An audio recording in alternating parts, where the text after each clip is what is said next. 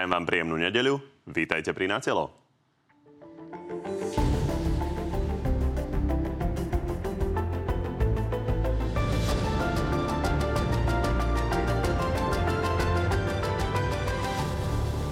Vláda je v menšine. Moc sa tak presunula do parlamentu a poslanci prišli so smršťou návrhov za miliardy. Prezidentka vyzvala šéfov strán, aby to zastavili alebo aby rozhodli o skoršom termíne predčasných volieb. Zistila, že ľudia by možno chceli viacej jún, tak natočila svoje názory ako slnečnica za slnkom. Aby chaosu nebolo málo, Smer tvrdí, že mimoriadnú schôdzu o voľbách pred letom chystá okrem nich aj SAS. Nie, toto nie je pravda. Môžem pánovi Sulíkovi ukázať SMS správy, tak nech radšej ticho. A paradoxov pribúda. Opozícia, ktorá vládu prezidentky odmietala, už to vidí naopak. Vymenujte úradnícku vládu a zbavte nás tejto nekompetentnej vlády. Okrem toho máme pre vás dnes aj prieskum dôveryhodnosti vrátanie lídrov strán prezidentky a premiéra. No a našimi dnešnými hostiami sú predseda Progresívneho Slovenska Michal Šimečka. Dobrý deň. Ďakujem za pozvanie, dobrý deň. Šéf poslaneckého klubu Oľano Michal Šipoš, takisto dobrý deň. Peknú nedeľu všetkým. A člen predsedníctva Hlasu, pán Matúš Šutajštek. Dobrý deň. Dobrý deň, prajem. Tak ako vždy môžete od tejto chvíle už hlasovať o tom, ktorý z pánov vás presvedčil viac. Zapojiť sa môžete na tvnoviny.sk. Pani, ja začnem na úvod takou spoločnou otázkou pre všetkých vás troch, ktorú si myslím kladú mnohí voliči, že čo za chaos sa tu, deje na tej politickej scéne a kto za to môže? Pán Šipoš, začnem vami. Otázka znie, že čo je chaos podľa vás? Smrž návrhov za 5 miliard. Neistý termín volieb, o, o ktorom sa znova diskutuje. Nejasnosť postojov k úradníckej vláde. Jedni vyzývajú, druhí zmenili názor. Niektorí vyzývajú, aby bola vláda, ktorú oni nechcú podporiť. To je asi ten chaos. Dobre, z môjho pohľadu je to chaos vo vyjadreniach niektorých politikov. Keď si zoberieme základné veci, či už schválenie predčasných volieb, ten je schválený 39. Keď si zoberieme základný dokument, štátny rozpočet, ten je schválený. Keď si zoberieme nejaké zákony, ktoré možno stoja e, veľa peňazí v štátnom rozpočte, vždy hnutie Olano prichádza s návrhmi, kde tie peniaze nájdeme.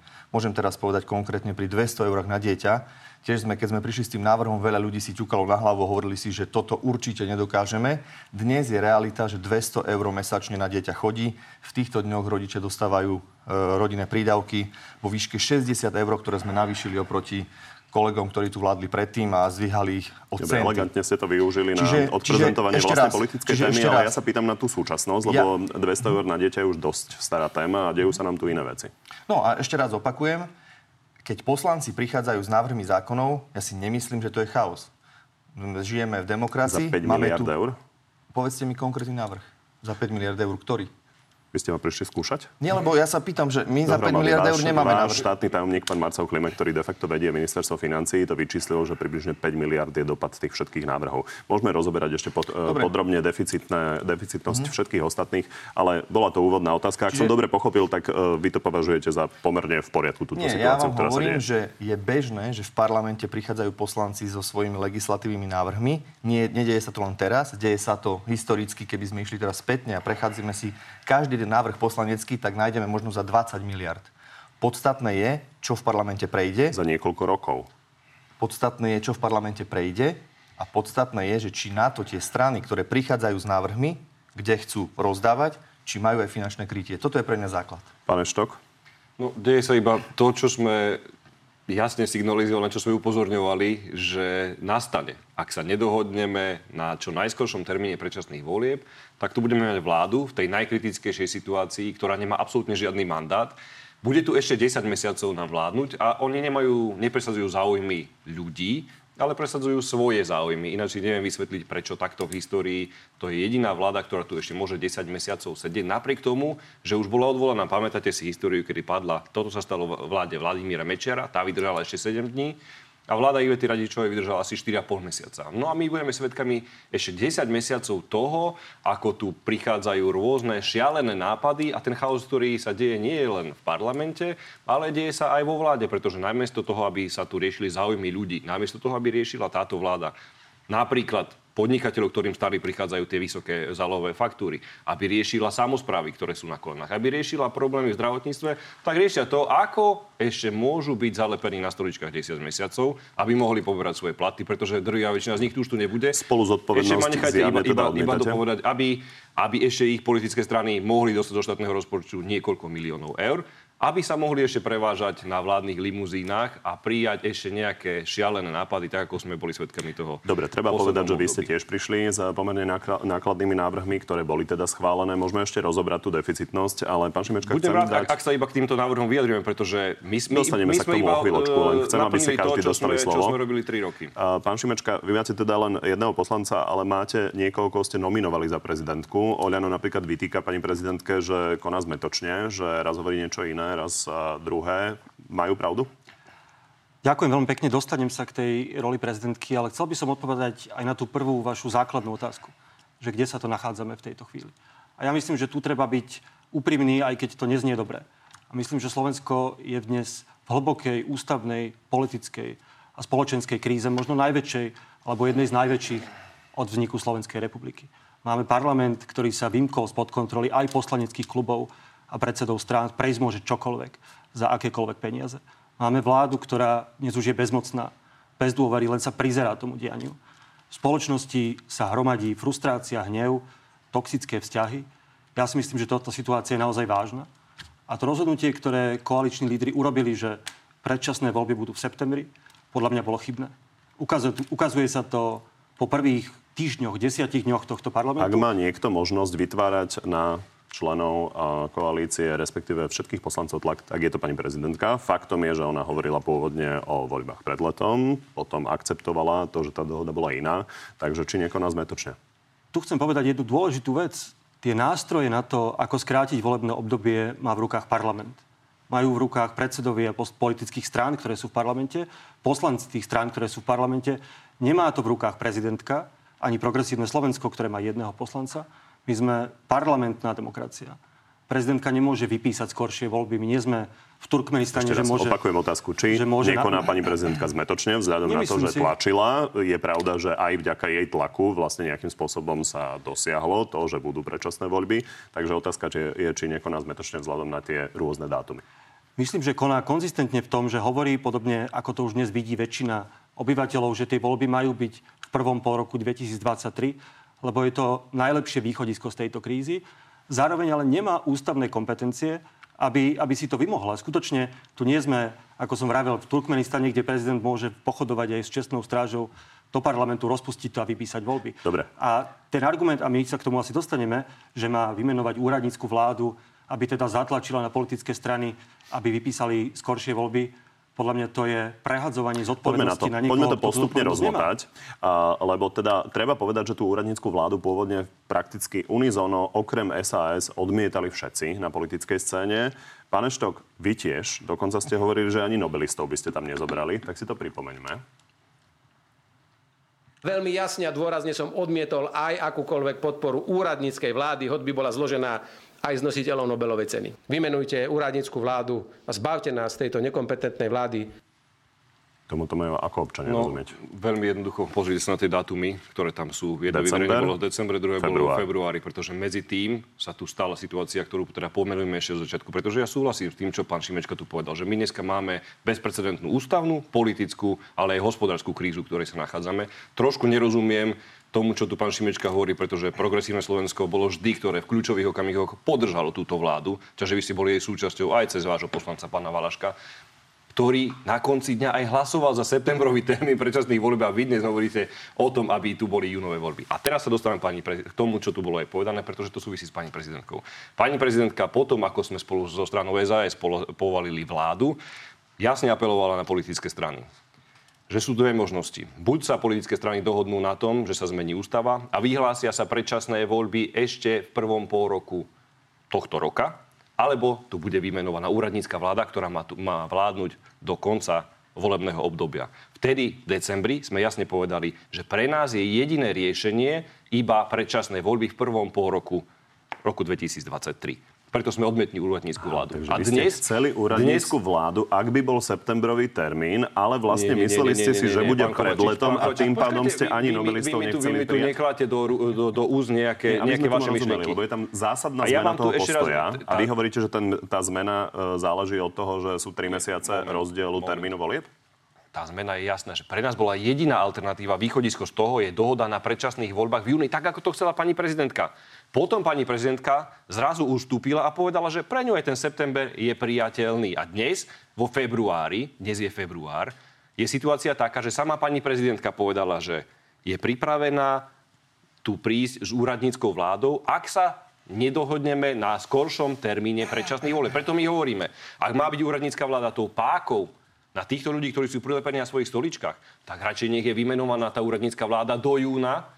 Príde Igor Matovič a Richardom Sulíkom si uvedomia, že aj aj niekto nám berie vládne limuzíny, opancirované auta a dohodnú sa na termíne júnových predčasných volieb. Pretože dnes, dnes je Dobre, pani. úradnícka vláda Vidím, že pákou chcete na reagovať. to, aby sme sa zbavili ale nechajme tejto sa, vlády. Nechajme je sa teda jasné. nejakým spôsobom e, poučiť o tom, aká je konkrétna reakcia na tento námet, ktorý prichádza napríklad aj od Richarda Sulíka, pani prezidentky. Nebudem hazardovať s povesťou 16 odborníkov, aby som donútila poslancov zahlasovať za skorší termín volieb. Takže postupne určite chcem, aby každý ste nám povedali svoj postoj. Len sa chcem opýtať, pán Ešto, keď toto počúvate, vy si viete predstaviť, že by vznikla vláda, ktorej jediným cieľom bude nejakým spôsobom dotlačiť Igora Matoviča, aby dal viac hlasov na iný termín predčasných volieb. Kto by do takej vlády išiel? No, tu narážate na ten problém, že pani prezidentka sa svojimi vyjadreniami zamotala v situácii, keby od začiatku bola konzistentná a tak ako na začiatku povedala, padla vláda, apelujem na politické strany, aby predčasné voľby boli v prvom pol roku, roku 23, tak dneska sme nemuseli byť v tejto situácii, dnes tu nemusel byť tento chaos. Vy aktuálne tento radíte to, čo je radíte, takže ja sa Samozrejme, pýtam my- na to, čo my, je My v prvom radíte. rade pani prezidentku vyzývame, aby si zmenila svoj pracovný program. Možno nemala toľko prijatí, neviem, či má nejaké významné. Aby prišla do parlamentu a ona zo svojej pozície apelovala na všetky politické strany, ktoré sú v parlamente, aby tento chaos ukončila Dobre, a prinútila aj politické strany, a najmä stranu SAS, ktorá dnes má tie kľúč, kľúče od miešačky pomyselné, aby sa strana SAS spamätala, alebo dneska to závisí iba od nich, aby dodala tých zvyšných počet hlasov do 90 aby vy, vy, boli vyhlásené predčasné voľby na jún. Dobre, ten si postoj je jasný, pani, poďte na to reagovať. Slovákov, žela si to väčšina politickej scény, žela si to pani prezidentka, len Richard Sulik nepochopil, že čo sa Takto. deje. Dobre, Takto, ja ak to ak môžem, Dobre, ak sa, môžem, pani. vám však potom môžete reagovať. To je úplne absurdné. Pani prezidentku je možné kritizovať, veď ona nie je nedotknutelná, ona sa vie obhajiť sama. Ja ju teraz nechcem obhajovať, ale to, že ona musí použiť nejakú páku, vymenovať úradnícku vládu, aby niekoho iného politické strany v parlamente prinútila urobiť správnu vec, to je úplne absurdné. To je, veď všetkú zodpovednosť majú politické strany v parlamente. Či už je to Olano, alebo je to SAS. Majú sa k nej postaviť čestne a nie ju prehadzovať tú zodpovednosť na pani prezidentku a skrývať sa za ňu a vyzývať ju, aby niečo urobila. Oni majú všetky nástroje v rukách na to, aby buď odhlasovali skoršie voľby, alebo ak ich nechcú, ak chcú voľby v septembri, tak vysvetlili voličom, prečo sú v septembri lepšie, čo je veľmi ťažké, lebo nenachádzam jediný dôvod, prečo by v septembri boli tie voľby lepšie. Ale zhadzovať to na pani prezidentku a vyviňovať sa a ukazovať na ňu, že ona má konať, keď majú všetko v rukách, to mi príde, viete, ako, ako v detskej, ako v materskej škole, kde teda po, po, po skončení majú tie deti už domov, cez dvere von a oni hovoria, že nie, nie, nie, že najprv nech nás pani učiteľka tu zamkne a my potom vylezieme oknom. Veď čo to je za, za logiku? Pán Kovačič, ja, ja zíram proste. Vy tu jasne usvedčíte pána Šutaja Štoka, ako Peter Pellegrini raz rozpráva A, potom hovorí B, celý čas sa tu krúti a nakoniec to zvali na prezidentku. Na druhej strane chápem pána Šimečku, že oni sú z jednej strany s pani prezidentkou, tak bude ju obhajovať. Ale povedzme si fakty. Fakty sú také, že najprv 17.1., keď premiér Heger jednoducho zistil a Richard Sulik mu povedal, že podpisy na 76 nedostane, hneď na druhý deň zvolal stretnutie na úrade vlády, kde Saska prišla s termínom september. My sme za naše hnutie povedali, my si to musíme prebrať s našimi poslancami, lebo u nás niektorí poslanci hovorili jún, niektorí september, niektorí vraveli riadne voľby. Len Následne za na to... Richarda Sulíka dodám, že on tvrdí, že s tým termínom prišiel pán Budaj. No, už pozrite sa, pán Sulík urobil toľko salt, že ja už sa k tomu nebudem vyjadrovať, ale hovorím, ja som na tom stretnutí bola. Tam prišiel Richard Sulík s tým, že povedal september. Následne pani prezidentka 18.1. na druhý deň povedala, že vie žiť so septembrom a že podľa nej september je OK. My sme prišli na poslanecký klub, to bolo asi o 3 dní a vraveli sme poslancom, že je tu zhoda 90 bez toho, aby sme vychádzali v ústrety Pelegrinimu, Ficovi a tak ďalej, že je tu najväčšia zhoda na septembri, tak keď ideme do toho, že by sme sa všetci zhodli, tá bývalá koalícia, tak jediná možnosť je september. Tam sme sa na tom zhodli na základe toho, že pani prezidentka nám to deň predtým povedala, že je ochotná september akceptovať. No a potom Opäť začali si pomôžem výrokom. Potom Pán začali lebo vy ste sa všetci zhodli až na to, že váš podpredseda parlamentu, pán Grendel, hovorí niečo diametrálne iné, tak sa poďme pozrieť. Ale ja to, ja to beriem, Len že sa hovorí. pozrime. Ja si od začiatku myslím, že ten eh, neskorší termín predčasných volieb nebol rozumný. A to sedí, pretože ešte raz vám opakujem, my sme sa stretli na Nikto poslaneckom nechcel klube. september, len ste ho schválili. Nie, nie, nie, nie, my sme sa stretli na poslaneckom klube, opakujem, a jedna skupina, medzi ktorými bol pán Grendel, hovorili jún. Ďalšia skupina hovorili september a bola tam skupina poslancov aj s desiatimi ešte, ktorí sú pána, od pána Budaja, ktorí vraveli, že nechcú žiadne ani májové, ani júnové, ani septembrové.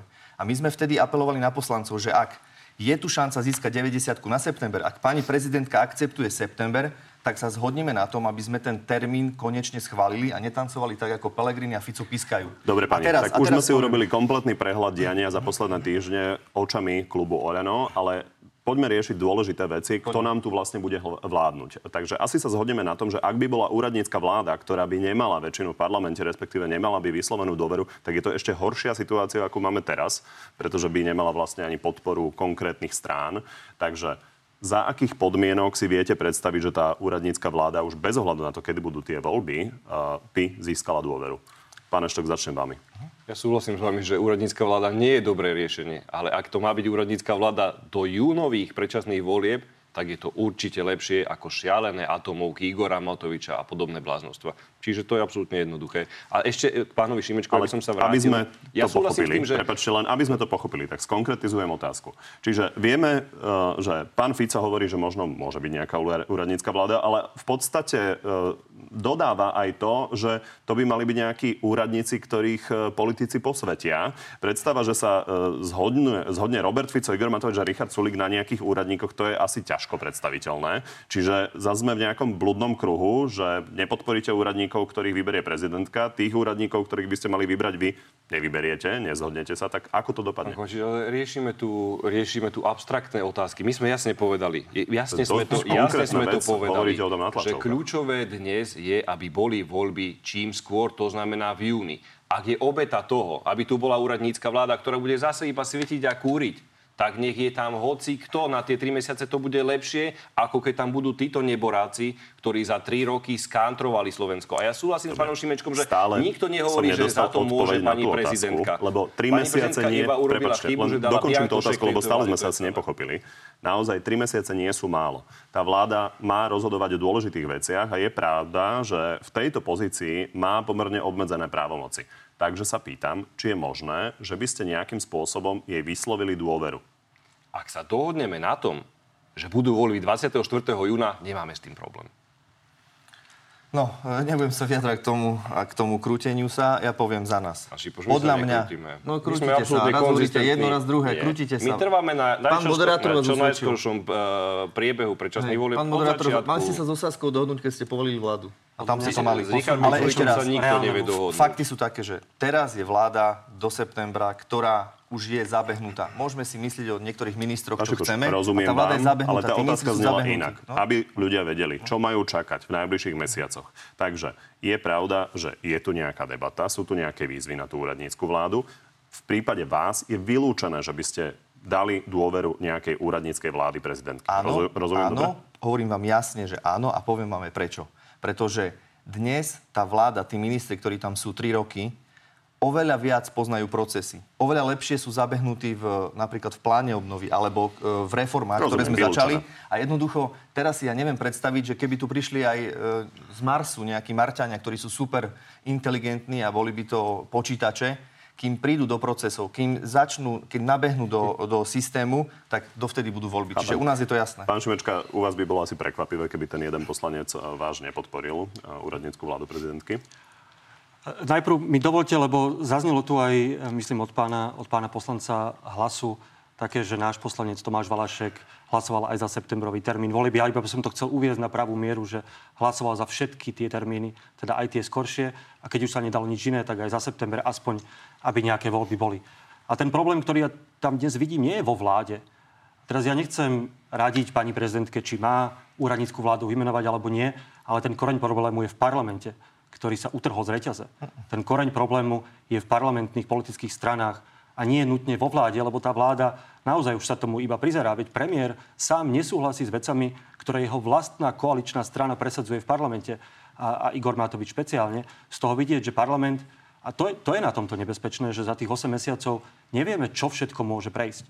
Myslíme si, že návrh Olano na 500 eur za, za volebný hlas, že to nemá šancu, lebo to je naozaj taký návrh, ktorý... trošku témy, snažím sa ale, nejakým spôsobom odkrajovať z toho, to, aby tomu ľudia porozumeli. Ale to riziko je veľké, že niektoré z týchto ako sa hovorí, atomoviek alebo naozaj Bez nebezpečných pochyby. návrhov môže Dostaneme prejsť. sa k tomu opäť minút, len musíme rozobrať tie témy tak, aby že, že, eh, ľudia pod, rozumeli. Podľa mňa tá kľúčová otázka dnes nie je, či úradnícka vláda alebo nie, ale ako zabrániť tomu, aby tých ďalších niekoľko mesiacov ten parlament nebol hazardom s našou budúcnosťou. Poďme sa pobaviť o tom, že či teda je možné, aby ešte prišiel iný termín. Robert Fico napríklad avizuje, že on chystá pokusy do poslednej chvíle, ale toho času veľa nie je. Myslím, že máme ešte jednu možnosť na riadnej schôdzi, ale to bude posledná možnosť. V takom prípade by ten termín predčasných parlamentných volieb bol niekedy v prvom týždni v júli. Tie termíny ubiehajú. Je úplne jasné, že voľby musia byť vyhlásené nie týždeň e, pred ich konaním. Takže pokiaľ sa najbližšie 2-3 týždne nedohodnete, tak máme teda s istotou voľby e, v septembri. Dobre tomu rozumiem? No v prvom rade treba povedať, že tá dohoda je schválená, to je na september. A teraz to, čo tu predvádza opozícia, Robert Fico, to je také klasické eh, predvolebné antre alebo klasické Ficové tanečky. On keby naozaj chcel robiť do poslednej chvíle všetko preto, aby bol skorší termín, tak už tento piatok by dopodateľne podal na zvolanie schôdze a budúci týždeň by mohla, mala byť schôdza, lebo parlament, eh, predseda parlamentu má 7 dní na to, aby zvolal schôdzu. Lenže viete, páni poslanci zo Smeru potrebujú ísť na jarné prázdniny bratislavské, tak oni to odkladajú až o týždeň ďalej, aby si mohli budúci týždeň užiť voľno a chodiť možno na lyžovačky. Čiže Poslancov toto... Smeru tu nemáme, oni avizovali, ale, že chcú ďalšiu mimoriadnu schôdzu. Poďme rozoberať, čo si skôr? myslíte vy. Uh, takže, pán Eštok, uh, čo máme očakávať z vašej strany? Vy na to chcete tlačiť, uh, takže ste už so Smerom aspoň skoordinovaní? No, prirodzene to chceme tlačiť, pretože Slovensko potrebuje čo najskôr stabilnú a kompetentnú vládu tu dnes nemáme. A preto je úlohou politikov urobiť všetko preto, aby sme takú vládu jednoducho mali. Dnes vidíte... Pán Šipoš hovorí, že chcete ísť všetci na prázdniny a smer nepredkladá K tomu dovolte sa to, to je niečo neuveriteľné. Tak v parlamente je celá no, opozícia takmer do nohy. Zahlasujeme za to, aby sa odvolila aj schôdza k MIGom, aj schôdza k, k, k skoršiemu konaniu predčasných volieb. Títo ľudia tam neprídu, nedodajú hlasy a oni to vyhovárajú na akýsi Je to niečo absurdné, ale to nemá, nemá zmysel sa s pánom Šipošom baviť o faktoch, pretože to je zbytočná debata. Báme sa radšej o tom, čo bude v budúcnosti. Tak povedzte vlastne. Lebo to nikoho nezaujíma. Viete, tu my do dnešného dňa nevieme, jeden jediný argument, prečo tá vláda má tu byť ešte do septembra. Prečo až dovtedy majú byť tie predčasné voľby. Veď do dnešného dňa to nikto nevysvetlil. Preto je legitímna požiadavka politických strán, najmä opozičných, robiť všetko preto, aby sa hlasovalo ešte raz o júnovom termíne. Pán Štok, a vy hovoríte, že to je legitimné. Pán Šipoš hovorí, že to nie je legitimné. Ale veď vy potrebujete nájsť koalíciu, ktorá vám to odhlasuje. Tak my sa dneska, pýtam, my ako dneska k presne dobre vieme, v koho rukách to celé je. Je to v rukách pána Sulika a strany SAS. On, ak nepochopí, tu vidíte, vidíte pani Zemanovú. Pani Zemanová dnes povedala, nie dnes, ale minulý týždeň v parlamente, že potrebujú ešte ukázať voličom, aký je Igor Matovič aby si voliči teda dobre vyžrali v úvodzovkách, že aké zverstva tento človek pácha. Ja iba jej chcem pripomenúť, že ľudia na Slovensku za 12 rokov už veľmi dobre vedia, aký je Igor Matovič. Tí, čo to ešte nevedeli, nechali sa oklamať, za 3 roky vlády vedeli, aký je Igor Matovič. A je dobre, mi zvláštne, iba nechajte ma dokončiť myšlienku, je mi zvláštne, že strana SAS dnes preberá filozofiu, že čím, lepšie, čím horšie pre Slovensko, tým lepšie pre nich. Ak by mali trošku zodpovednosti, aby boli oni tá najzodpovednejšia politická strana, aj rozpočtovo zodpovedná, tak zajtra, zajtra zahlasujú za čo najskorší termín predčasných volieb. Dozvedeli Je sme to sa v rukách veľa, čo, Richarda čo Sulíka, povedali nikoho iní. iného Ja sa rukách. pýtam na to, čo idete robiť vy, takže Veď ešte raz, ideme, prepačte, ideme hlasovať za mi každú konkrétnu jednu schôdzu, ktorá bude Rozumiem, viesť k chápem. mimoriadnym voľbám. S pánom Sulíkom sa už pán Pellegrini stretol? S pánom Sulíkom sa nevie dohodnúť ani pán Sulík. Veď on najprv nami vládu po- povalí, lebo je vláda zlá, potom jej vláde chce dávať ešte 76 potom sa chce dohodnúť so súčasnou koalíciou, ktorú povalil a teraz hovorí zase niečo iné. S Richardom Sulíkom sa nedohodne ani sám Richard Sulík. Dva momenty, poviem, teraz poviem, poviem ja, keď môžem. Tak, prosím, poďte. E, Dva momenty. Prvá, oni chcú čo najskôr e, predčasné voľby. Prečo ste v piatok nepodali dopodateľne e, e, za, zákon, respektíve podanie, že My chcete sme naše schôdzu? podpisy dodali, my máme 11, po- 11 Ale prečo podpisov. ste neurobili to v piatok? My máme 11 podpisov, Čiže tu je to krásne vidieť. ostatných. Oni potrebujú ísť na jarné prázdniny, takže oni to budú dávať až budúci týždeň, aby ob týždeň bola schôdza. Druhý moment. Pán Šutejštok, koľko opozičných poslancov chýbalo v piatok na hlasovaní pri mimoriadnej schôdzi? Za vás traja, za smer štyria A a minus chýbalo? celkovo minus 12. Čiže vy keď chcete robiť schôdze a vy keď tu rozprávate na tlačovkách, neskáčte mi do reči. Čiže vy keď robíte tlačovky, že chcete čo najskôr tie schôdze, tak aspoň musíte prosím prísť všetci do roboty. Dobre. To je Pán Môžem- Šikoš, môžem ja len pripomeniem, že váš štátnický postoj je, že si idete kúpiť pukance a pozorovať to, takže asi je dôležité, aby stále klub, ktorý je stále najsilnejší vlastne v tom parlamente, mal nejaké jasné postoje a vedel prispieť k riešeniu. Ale, A viete- necháme- ale viete prečo? A Debatu o pukancoch a jarných prázdninách tuto prenechám kolegom. Ja za progresívne Slovensko chcem povedať dve veci. Za prvé je, že my sme neboli súčasťou a nie sme súčasťou toho chaosu, ktorý tu máme možnosť vidieť aj teraz, ale náš poslanec Tomáš Valašek konzistentne hlasoval za tie najskoršie voľby a bude, aj keď to bude znovu na stole, ak sa túto kolegovia dohodnú, bude, ten, bude, tá, bude tá schôdza, bude ten návrh, tak Tomáš Valašek bude hlasovať za. Z toho dôvodu, o ktorom som už hovoril, že najlepším, jediným možným východiskom z tejto hlbokej krízy sú čo najskôršie voľby, aby sa toto obdobie bezvládia a rizika vyplývajúceho z toho parlamentu čo najskôr ukončilo. Lebo naozaj Slovensko potrebuje normálnu, príčetnú, pokojnú vládu po týchto troch rokoch eh, chaosu a rozvratu. To je proste fakt. A viete si do tej vlády sadnúť s hlasom? Budeme mať rovnako ako pred tými župnými voľbami, sme mali pred voľbami zasadnutie predsedníctva Progresívneho Slovenska. My sme strana, ktorá má demokraticky zvolené štruktúry, orgány. Pred týmito voľbami, keď bude jasné, kto bude kandidovať, aké budú subjekty, rovnako, rovnako jasne povieme našim voličom, že s kým si to vieme predstaviť, ako ho vylúčujeme. Pred tými župnými voľbami toho, že máte štruktúry, vylúčili. máte aj predsedu, to ste konkrétne uh, vy a pán Pellegrini predpokladám, že asi kandidovať vo voľbách bude, takže tá otázka je, že či si viete predstaviť s nimi koalíciu. Pre mňa osobne je to veľmi ťažké, ale ako vravím, na rozdiel od iných politických strán, u nás nerozhoduje iba predseda. Nie je to len o mne, je to kolektívne rozhodnutie, postavíme sa tomu čelom, tak ako si to voliči zaslúžia. A v momente, keď sa budú blížiť voľby, v čase, ktorý, ktorý si určíme, to voličom, to voličom oznámime, lebo je to fér a majú možnosť to vedieť. Dnes si to ešte nezaslúžia? Myslím, že dnes ešte ani nie je jasné, aká tá kampaň sa bude viesť, kto sa v tej kampani ako vyfarbí. E, V správnom čase, tak aj pre, aby našich voličov to bolo zrozumiteľné, povieme, presne ako sme povedali predtým. Tak možno dnešnými očami. Dnešnými očami, hovorím, je ťažké si to predstaviť aj po tých troch rokoch, alebo koľko e, tá strana existuje. Je mi to, je mi to veľmi ťažké si predstaviť, ale hovorím, na rozdiel od napríklad iných strán, my máme normálne, legitímne orgány, ktoré rozhodujú. Pán Šipoš, začnem najprv teda tým, čo je hlavný argument prezidentky, ktorá hovorí o tom, že treba tie najrychlejšie voľby preto, čo sa deje. 5 miliard, to je vlastne hodnota všetkých tých návrhov. A treba povedať, že ex-minister financí pán Matovič pred dvoma týždňami varoval predtým, aby sa parlament nesprával nezodpovedne a nezačal schvaľovať nákladné a nekryté návrhy. Aby teda naozaj to neboli nejaké populistické jatky a teraz sa tu budú predbiehať opozícia s koalíciou, kto si ako kúpi voličov. Vy schvalujete to dva týždňa staré varovanie? Súhlasím s tým, podpisujem sa po to, ale ešte prepačte, zareagujem veľmi rýchlo na odpoveď môjho kolegu pána Šimečku na to, či pôjdu s hlasom. Dnes všetci hovoria, že pôjdu s hlasom, každý to už vie, len potrebujú sa nejakým spôsobom tváriť, že nevedia, veľmi ťažko, také procházkovské mi to príde. Ja vám poviem za hnutia Oľano, že určite s hlasom nepôjdeme. A viete prečo? Lebo to nie je o kampani. To je o tom, čo tu títo páni za 19 rokov v smere s Ficom, s Bodorom, s Gašparom, s Kajetánom Kičurom, s počiatkom, čo tu páchali. O tom to je, nie o tom, ako budú mať kampaň. Prepačte, pán Šimečka, tu by ste si mali jasne povedať a voličom do očí povedať, či pôjdete s mafiánmi a fašistami, alebo nie. Zahnutie Oľano hovorím, že nepôjdeme. Dobre, poslanec, ja to všetko Prepačte, veľmi dobre teraz vás, viem. teraz vás Ja to zastavím. všetko veľmi dobre Prepačte, viem, aj viem, prepačte, ktoré hlas- prepačte, pán Šimečka, chvíľočku, chvíľočku, jednu vetu ma nechajte Dobre, dokončiť. Režiu chcem poprosiť, aby si uh, našla ten, uh, tú výpoveď pána Matoviča ešte raz, lebo pán Šipoš nám od toho elegantne odbehol. Prepačte. A dovtedy, uh, kým si to režia nájde, tak nech sa páči reakcia.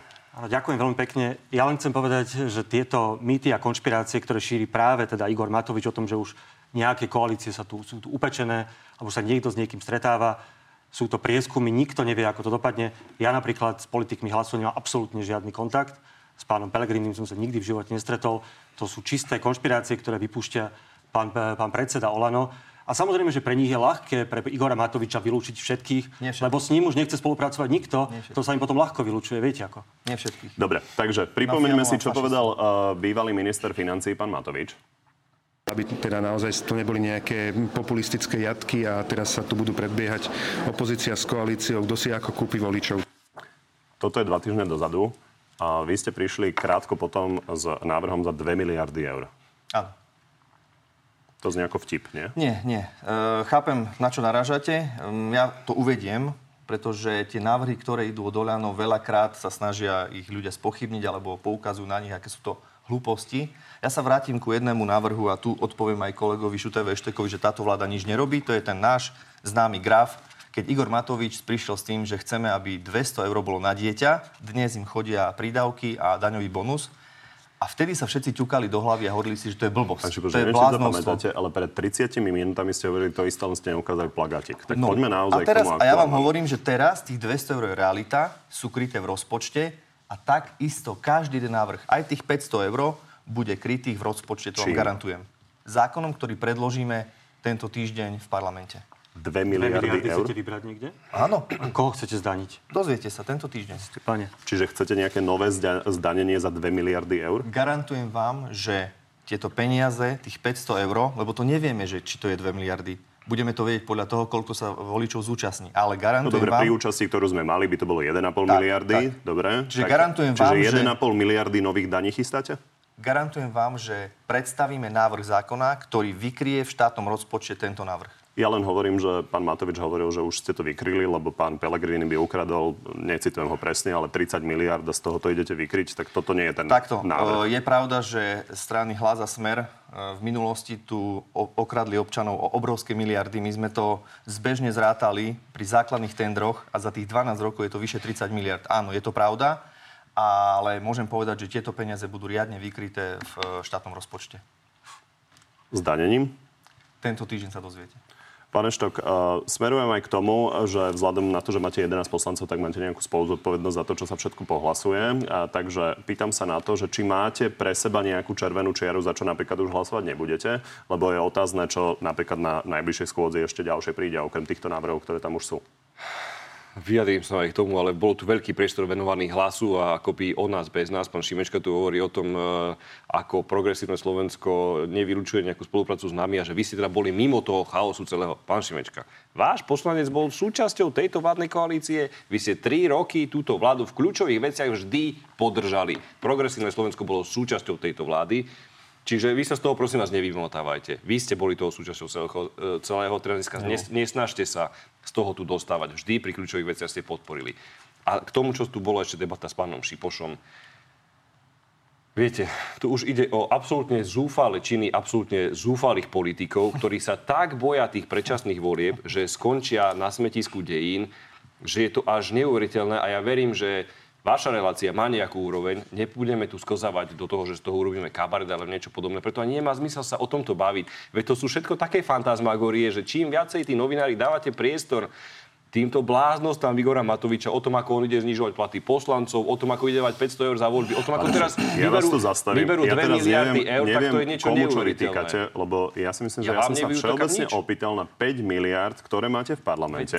Keby ste ich poschvalovali, Veronika Remišová konštatuje, že naozaj verejné financie to Ja nes- s vami ne, nevydržia. Takže ja som vám položil jednu jednoduchú otázku, kde ja- máte svoju červenú ja som tu líniu, reagoval na to, čo za čo tu už nebudete povedané. hlasovať, keď sa dostaneme do deficitu koľko percent? No my máme červenú líniu, že určite nebudeme hlasovať za bláznostva, akými tu prichádza súčasná koalícia cez rôzne poslanecké návrhy, ako sú Matovičové atomovky za to veľmi dobre viete, že hlasovať nebudeme, ale vždy budeme hlasovať za pomoc pre ľudí. Tak ako som rád, že sa nám schodzi podarilo presadiť konečne mimoriadnu valorizáciu pre dôchodcov, že sa nám podarilo rozmaziť minimálne dôchodky, že sa nám Neviem, podarilo sa presadiť tou zadarmo.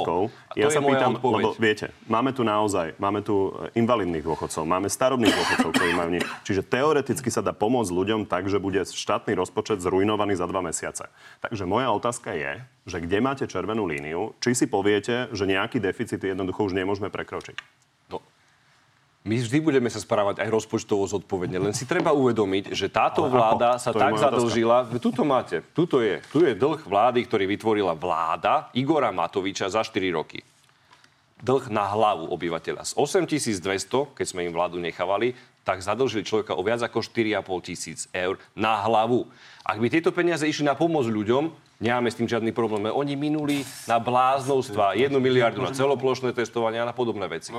Ale nemá zmysel sa vrácať do, do, do, do nejakej minulosti. My, sa, my, sa, my, my jasne otázku, hovoríme. ktorá smeruje k tomu, že čo sa ďalšie bude schvalovať. Preto vám hovoríme, pán, pán moderátor, aby čo najskôr skončilo skončil ten priestor na presadzovanie ďalších bláznostiev. A ja si myslím, Dobre. že táto vláda by už nemala príjmať žiadne návrhy zákonov, ani Divákom parlament by nemal schvaľovať žiadne návrhy. Jednoducho majú svietiť a kúriť, majú byť predčasné voľby a budúca vláda má hovoriť o tom, ako si predstavuje Slovensko. My tú víziu vlastne máme. Dobre. My Moja otázka smerovala k tomu, že či naozaj chcete dať stopku tomu navyšovaniu deficitu. Chceme.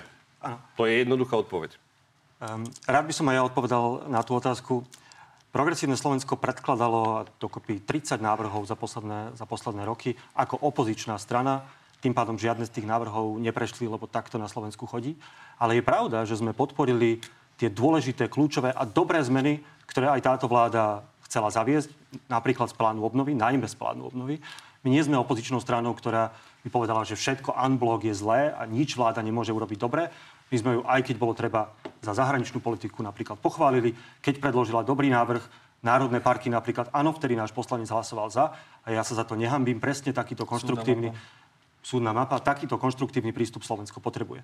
Predkladali sme na- návrhy zákonov, o ktorých sme presvedčení, že nie len, že pomôžu ľuďom a sú správne, ale zároveň aj šetria peniaze v týchto časoch, ťažkých časoch inflačných a rozpočtových. Napríklad môžem spomenúť teraz príspevok na bývanie, ktorý je veľmi dobrou a šetrnou alternatívou Dobre, tá moja plošného zastropovania cien. smerovala k niečomu úplne inému. Ide o to, že samozrejme pomoc uh, je príjmaná väčšinou obyvateľstvom veľmi pozitívne. Tak sa pýtam, že či si viete vyslovene povedať, že ako strana, ktorá ide do volieb a chce získať voličov, vie im povedať, že jednoducho máme nejakú kasu, ktorú proste nemôžeme minúť dvakrát viac. Ja si myslím, že už sme minuli. Ja si myslím, že teraz, do, od teraz do septembra už si nemôžeme dovoliť ďalšie takto rozpočtovo ná- náročné zákony, zákony príjmať a za ne Dobre, budeme a hlasovať. toto budete aj komunikovať. Ale, ale chcem povedať ešte aj, aj riešenie Áno. tejto situácie, poučenie do budúcna. Napríklad z toho, ako Šimečka, pýtam sa, že či si viete proste predstaviť, že napríklad keď sa vás opýtajú, tak bude nejaké navýšenie dôchodkov a vy poviete, že vy ste proti tomu, pretože už na to nemáme. No, bude záležať, koľko to bude stať, ale principiálne si myslím, že už nemáme na to rozhadzovať peniaze. Naopak by sme mali hľadať spôsob, ako šetriť aj do budúceho roka, lebo dajme tomu tie plošné zastropovania cien energií, čo je 6 miliard. Neviem si predstaviť, že to utiahne náš štátny rozpočet každý rok 6 miliard. Preto mimochodom navrhujeme ten príspevok na bývanie, ktorý je lacnejšou, adresnejšou alternatívou to tohto. To je? to je zhruba 117 miliónov. A to môže sa variovať podľa toho. Odkiaľ? No, no napríklad tak, že nebudeme môcť každý rok stropovať za 6 miliard všet, všetkým, všetkým energie aj tým, ktorí to používajú na ku- vykurovanie svojich bazénov. To je jednoducho je neadresné a rozpočtovo zlé. Chcem sa ale dostať k tomu, čo je podľa mňa ponaučením z tejto situácie. Myslím si, že aj poslanci v parlamente, aj pozmeňovací návrhy by mali prejsť presne takým istým mechanizmom ako vládne návrhy napríklad tým, že by mali mať pečiatku hodnoty za peniaze, mali by prejsť nejakou doložkou, či je to naozaj najlepšie minuté peniaze vzhľadom na to, čo chceme dosiahnuť. Potom by sme sa možno vyhli aj takýmto takýmto návrhom ako 500 eur za Treba hlas. povedať, že vždy v opozícii hovoria poslanci o tom, že treba nejakým spôsobom dodržiavať štandardný legislatívny proces. Určite si to pamätáte aj vo vašom prípade, pán Šipoš, len sa potom deje niečo iné. Poďme sa posunúť ale trošku k Veľmi spravodlivosti. reakciu. E, Tu na pán Šimečka musím vás doplniť, lebo my sme si dávali analýzu robiť toho vášho zákona, ktorý má pomôcť pri nájomnom bývaní a tam hovoria odhody od 117 do 500 miliónov a ja som nepočul, odkiaľ z tohto rozpočtu by ste tie peniaze vzali. To je ad 1, ale ku kolegovi e, Šutavi Ešterkovi, ktorý tu hovoril, že my keby, že pomáhame ľuďom, tak vtedy by ste za to boli. No tak pozrite sa, toto je oficiálna štatistika, ako vláda Slovenskej republiky v rámci Európy pomáha v percentách HDP, ako pomáha v energetickej kríze. Tých Dobre, ľudí pomáhame, pán sa tých Šuta, ľudí, ešte ako si ich pomáhame najviac. Tu vás zabrzdím. Prepačte, pani, tu vás zabrzdím, lebo o tomto sa dá ba- baviť pokojne celú hodinu. Takže páni, naozaj dvojvetová reakcia, každý je, poďme ďalej.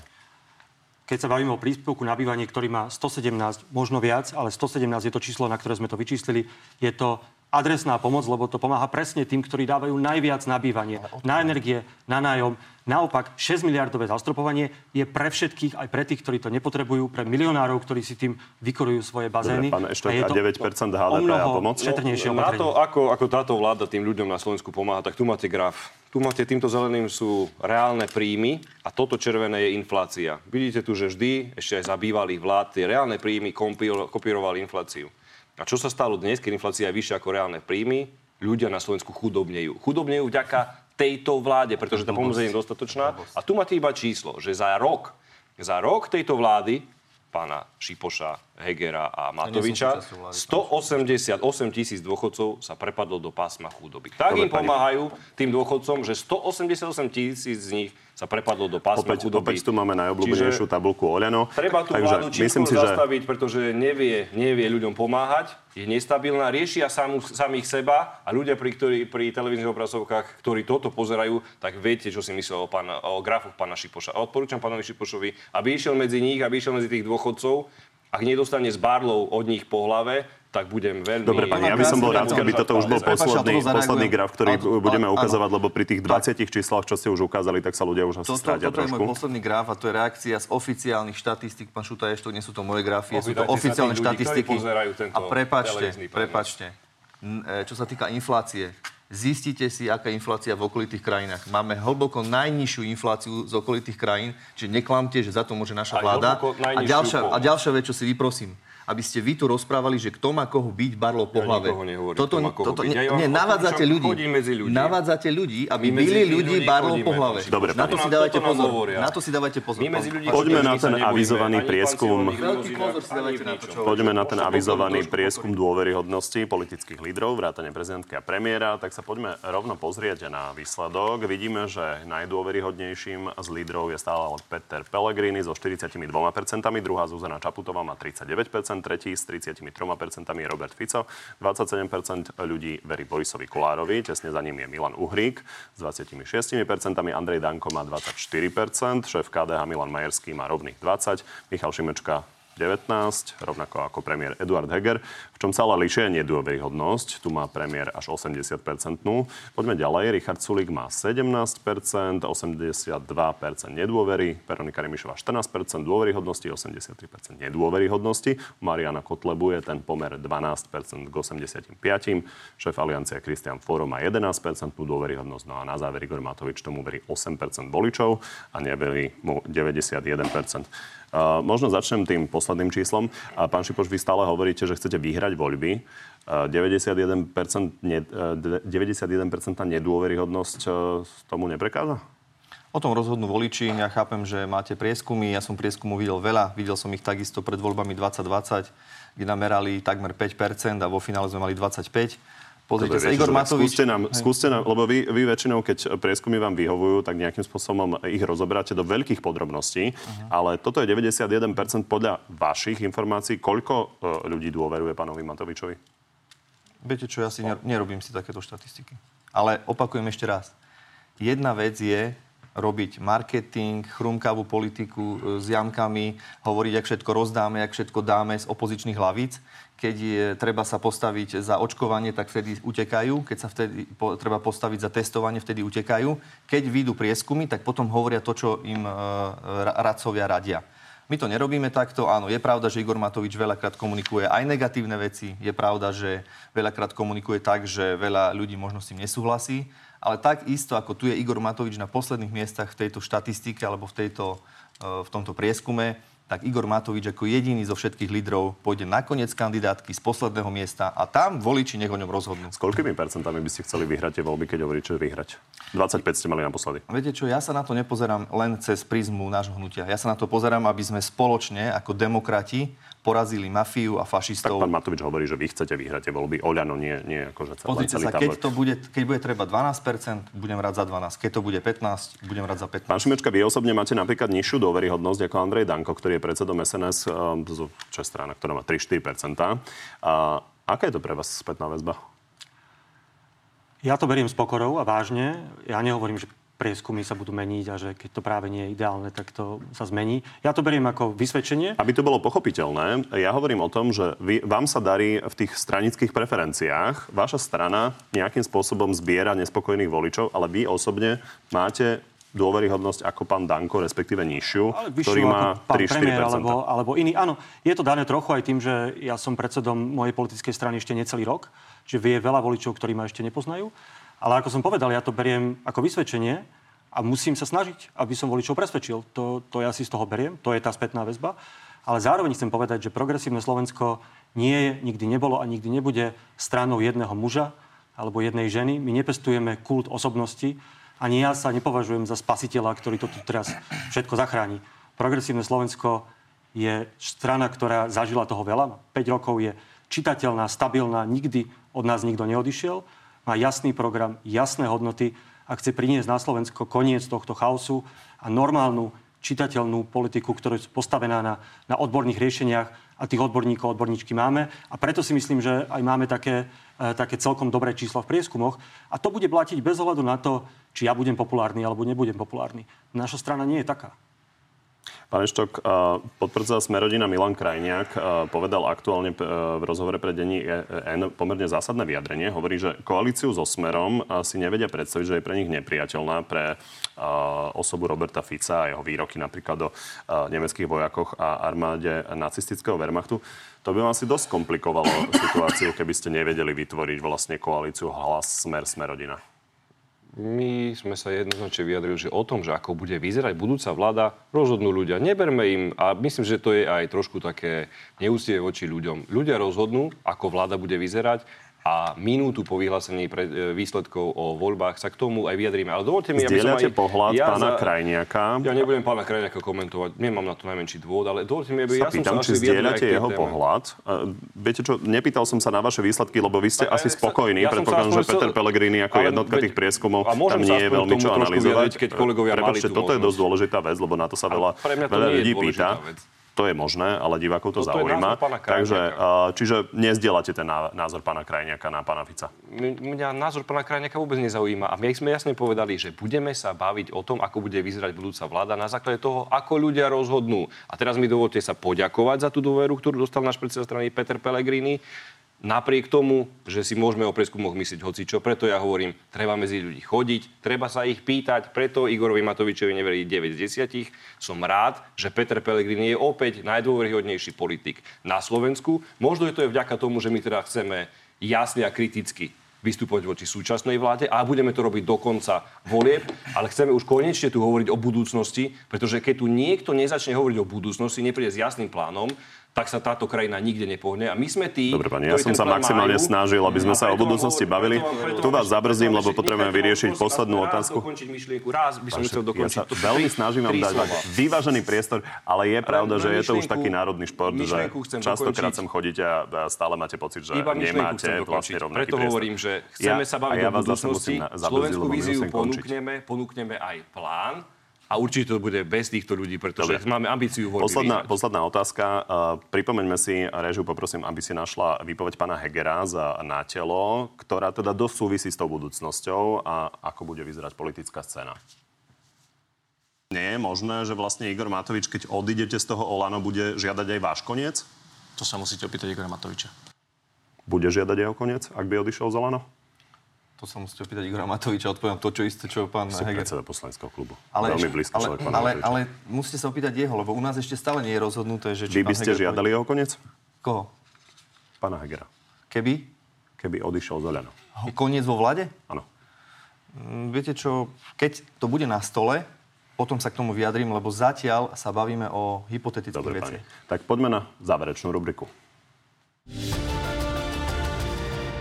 Posledné dve minútky, tak dúfam, že to zvládneme. To áno, nie. Takže začnem na úvod rovnakou otázkou pre vás všetkých. A vopred vám hovorím, že sa nepýtam na váš politický názor, ale len tip. Váš odhad. Dovedie do volieb Slovensko napokon úradnícka vláda? Môj typ je, že nie. Nie. Nie. Pán Šimečka, bol by pre vás hlas v prípadnej budúcej koalícii priateľnejším partnerom než Oľano? Už som o tom hovoril. Olano, mnohí ľudia z Olano sú pre nás priateľní, dobrú spoluprácu s nimi mám, ale Igor Matovič je, je ťažko v tomto prípade si to predstaviť. Pán Eštok, je podľa vás eh, možné, že hlas ešte pred voľbami vylúči vládu zo stranou Smer? Ešte pred voľbami. Ja si myslím, že o tom, s kým budeme spolupracovať, rozhodnú ľudia. Nie politická strana. Či je vylúčené, že sa k tomu No, ja som- postavíte a poviete ja som, výrok? Ja som vám odpovedal, že ľudia rozhodnú. Čiže nevylúčite Smer pred voľbami, je to isté. Ja som vám povedal, že vylúčili sme Olano, vylúčili sme Marianu Dobre. Kotlebu. Pán Šipoš, je vylúčené, že vy osobne by ste podporili júnový termín volieb? Nie je to vylúčené. Tak vám, pani, ďakujem, že ste prišli do Markizy. Ďakujem pekne. Ďakujem, peknú Dnešného- nedeľu. Z dnešného na telo je to všetko. Pri ďalšom sa vidíme opäť v nedeľu. No a v útorok popoludní máme pre vás v pravidelnom čase na TV novinách na Telo Plus, tentoraz aj o 5. výročí vraždy Jana Kuciaka so špeciálnym prokurátorom Danielom Lipšicom. Príjemný zvyšok nedele. Tak pani, poďme na divácké otázky. Pán Šimečka, Juraj, z akého dôvodu, respektíve na základe akého odborného poznatku hlasoval v EÚ parlamente za koniec spaľovacích motorov? Dovolte, aby som to vysvetlil. E, Ten, tá dohoda na tých nulových emisiách od roku 2035 e, nie je len dielom Európskeho parlamentu. Európsky parlament len stvrdil, sformalizoval dohodu, ktorá bola vyjednaná na úrovni členských štátov v Rade. To znamená, aj slovenská vláda e, s tým súhlasila teraz to už bolo iba nejaké formálne potvrdenie Európskym parlamentom. Ja si myslím, že e, treba otvorene povedať, že ten, ten automobilový trh smeruje k elektromobilite. To nie je preto, lebo to chce Európska únia, to je preto, lebo šéfovia veľkých automobiliek, vrátane Volkswagenu, Toyota, Kia, všetci hovoria, že budúcnosť sú elektrické autá. A my v podstate v Európskej únii sme potvrdili túto realitu a myslím, že v roku 2035, o 12 rokov, bude tá situácia taká, že elektromobily budú lacnejšie, o mnoho lacnejšie než, než spalovacie motory. A my na Slovensku akože môžeme do nekonečna tu vyrábať, vyrábať diesel aj za 20-30 rokov, ale potom nám ujde vlak. Ak chceme, aby aj náš automobilový priemysel prosperoval a chytil sa tej šance, tak toto je ona. Tak tá budúcnosť, nie preto, lebo to hovorím ja, alebo to hovoria riaditeľia tých veľkých automobiliek. Tá budúcnosť je tam. Štefan, či si nemyslíš, že svojou retorikou a alergiou na poctivých vyšetrovateľov a prokurátorov by sa viac uplatnil vo svojej domovskej strane Smer? To je na vás. Ja som absolútne spokojný v hlase sociálna demokracia.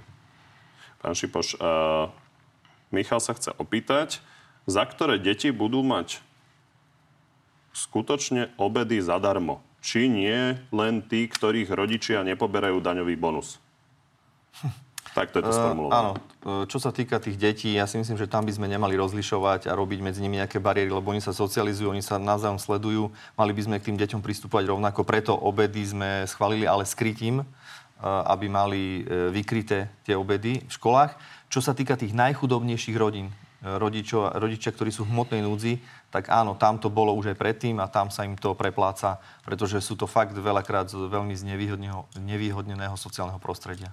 U vás, pán Šimečka, zjavne to ľudí zaujíma táto téma veľa, takže ďalšia otázka od Matia. Prečo Európarlament tak tlačí na elektromobilitu? Nedopadne Slovensko ako Detroit? Takže možno to využijem na to, že sa dopýtať to, čo ste povedali. Či si nemyslíte, že tie termíny sú nastavené tak, že nás to môže proste výrazne poškodiť? Matejovi, a však aj vám by som odpovedal, že Slovensko môže dopadnúť ako Detroit práve keď sa nechopíme tej šance a tej zmeny, ktorá prichádza bez ohľadu na to, či to chceme alebo nechceme, lebo tam idú tie finančné trhy, tam ide ten priemysel, tam idú všetky veľké automobilky. A Slovensko, my tu môžeme si povedať, že s tým nesúhlasíme, ale to sa nezmení. Čiže podľa mňa, ak nechceme skončiť ako Detroit, ja si myslím, že máme teraz aj veľa aj prostriedkov z Európskej únie na to, aby sme aj v tom automobilovom priemysle proste naskočili na ten vlak elektromobility. A ja si myslím, že je to, je to dlhá doba, ešte 12 rokov. Je, sú tam zabudované aj nejaké možnosti potom posunov, fázovania, ale myslím si, že ten, ten vývoj je tak rýchlo, e, že za tých 12 rokov aj, aj Slovensko má šancu byť, byť lídrom aj v elektromobilite. Tým, akú infraštruktúru to máme, aký priemysel automobilový tu máme, aké zručnosti na to. Evita, prečo pán Pellegrini mení názor ako ponožky podľa toho, ako mu to vyhovuje? Ja si to nemyslím, že pán Pellegrini mení názor ako ponožky. Keď tu chceme meniť, keď sa chceme bávať o politikoch, ktorí menia názor, ktorí popierajú svoj volebný program, tak to možno kolegu Šipoša sa môžete opýtať. Odkiaľ zoberú pre každého voliča 500 eur, keď je prázdna špajza? Tento týždeň predstavíme na tlačovke. Tak ešte dve pre všetkých. Či si myslia, že je správne posielať Ukrajincom naše stíhačky a niesť za ich rozhodnutia plnú zodpovednosť? Môžem odpovedať ja. E, je tam ešte ten otáznik nad ústavnosťou toho kroku, keďže vieme, že vláda nemá niektoré kompetencie a nemôže rozhodovať v zásadných otázkach zahraničnej politiky. To nechám na ústavných právnikov. Ale keď sa mňa pýtate na meritum veci, či máme Ukrajine poslať, odovzdať, odpredať e, tie naše MiG-29, tak poviem, že áno. Je na to aj morálny argument. Oni bojujú spravodlivý boj proti brutálnemu agresorovi, a kaž, ak, nám, ak im tie naše lietadla pomôžu chrániť nebo, chrániť ukrajinské mestá, tak je lepšie ich využiť tam, než by mali hrdzavieť niekde v hangári na sliači. A ešte z toho aj dostaneme peniaze, lebo nám to Európska únia môže preplatiť. To môže byť desiatky, stovky miliónov, za to môžeme tým aj vykryť obedy zadarmo. Čiže ja by som povedal, že áno, ak teda sa ukáže, že, že vláda na to má kompetencie. A preto podľa mňa je dôležité, aby tej, o tej otázke rokovala aj Národná rada. Práve kvôli tej zvláštnej ústavnej situácii, v ktorej sme sa ocitli. Tu sa zhodnem s kolegom Šimečkom. Myslím si, že v tomto stojíme na jednej strane. Ja som vždycky v živote bol, no, som sa zastával slabších. Tu je jasne vidieť, že kto útočí na koho, kto na koho území bombarduje uh, civilné obyvateľstvo, nemocnice, základnú infraštruktúru. Preto si myslím, že akokoľvek môžeme pomôcť Ukrajine, mali by sme to spraviť Obzvlášť, keď vieme, že máme stíhačky, ktoré už sú uzemnené, ktoré my už nebudeme používať, lebo tí technici z Ruska sú už dávno preč. A ak by to mohli Ukrajinci využiť, ak by im to nejakým spôsobom pomohlo, či už na náhradné diely, alebo efektívnejšie, že by sa vedeli brániť, ja si myslím, že by sme to mali urobiť. Obzvlášť, keď vieme, že či Európska únia alebo naši spojenci nám vedia poskytnúť náhradu modernejšiu, lepšiu, efektívnejšiu pre našu armádu. Myslím si, že by sme mali urobiť všetko preto, aby sme Ukrajincom pomohli.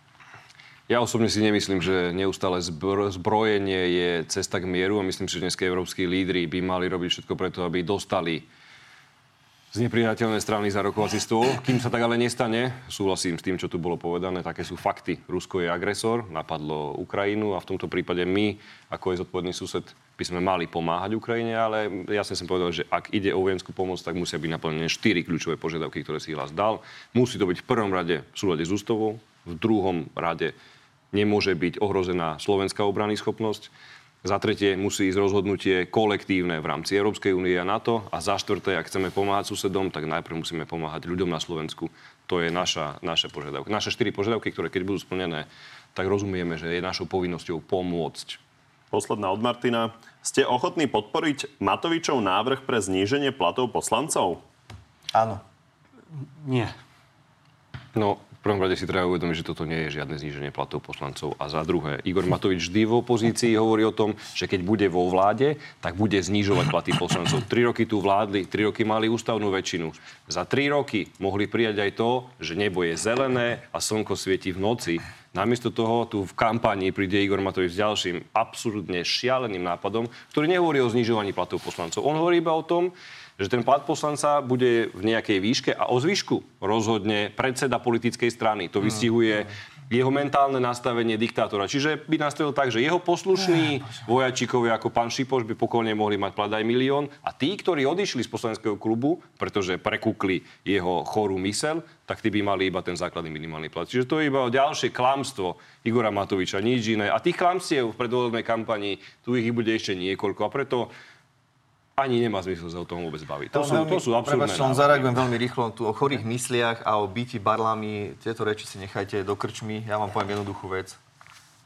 Myslím si, že to, čo robíte vy a čo predvádzate a ak sa tvárite, aký ste najlepší a pritom, keď máte reálne možnosť znižiť platy, sa tu vykrúcate zase ako had. Tri roky mohli Zase sa tu vykrúcate. Čiže teraz je tu konkrétny návrh. tri roky ste to Máte možnosť sa ukázať. Máte možnosť sa ukázať hlasovaním. Môžem iba to podotknúť k tomu, že ono to znie tak ľúbivo a tak populisticky pekne, že znížime poslancom platy, lebo ich majú vysoké a aj inflácia, ľudia nemajú, eh, nemajú z čoho nakúpiť základné potraviny.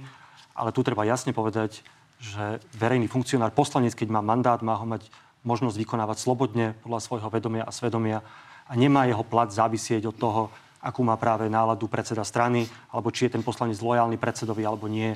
Vo všetkých demokratických parlamentoch je to tak, že poslanci, ale aj ministri, ktokoľvek iný má pevný zákonom stanovený plat presne preto, aby nikto nemohol manipulovať jeho slobodou, e, rozhodovať sa napríklad do zákonov v parlamente. Takže tam vidím veľký rozpor aj s tým základným demokratickým právom poslanca e, jednoducho vykonávať svoj mandát slobodne.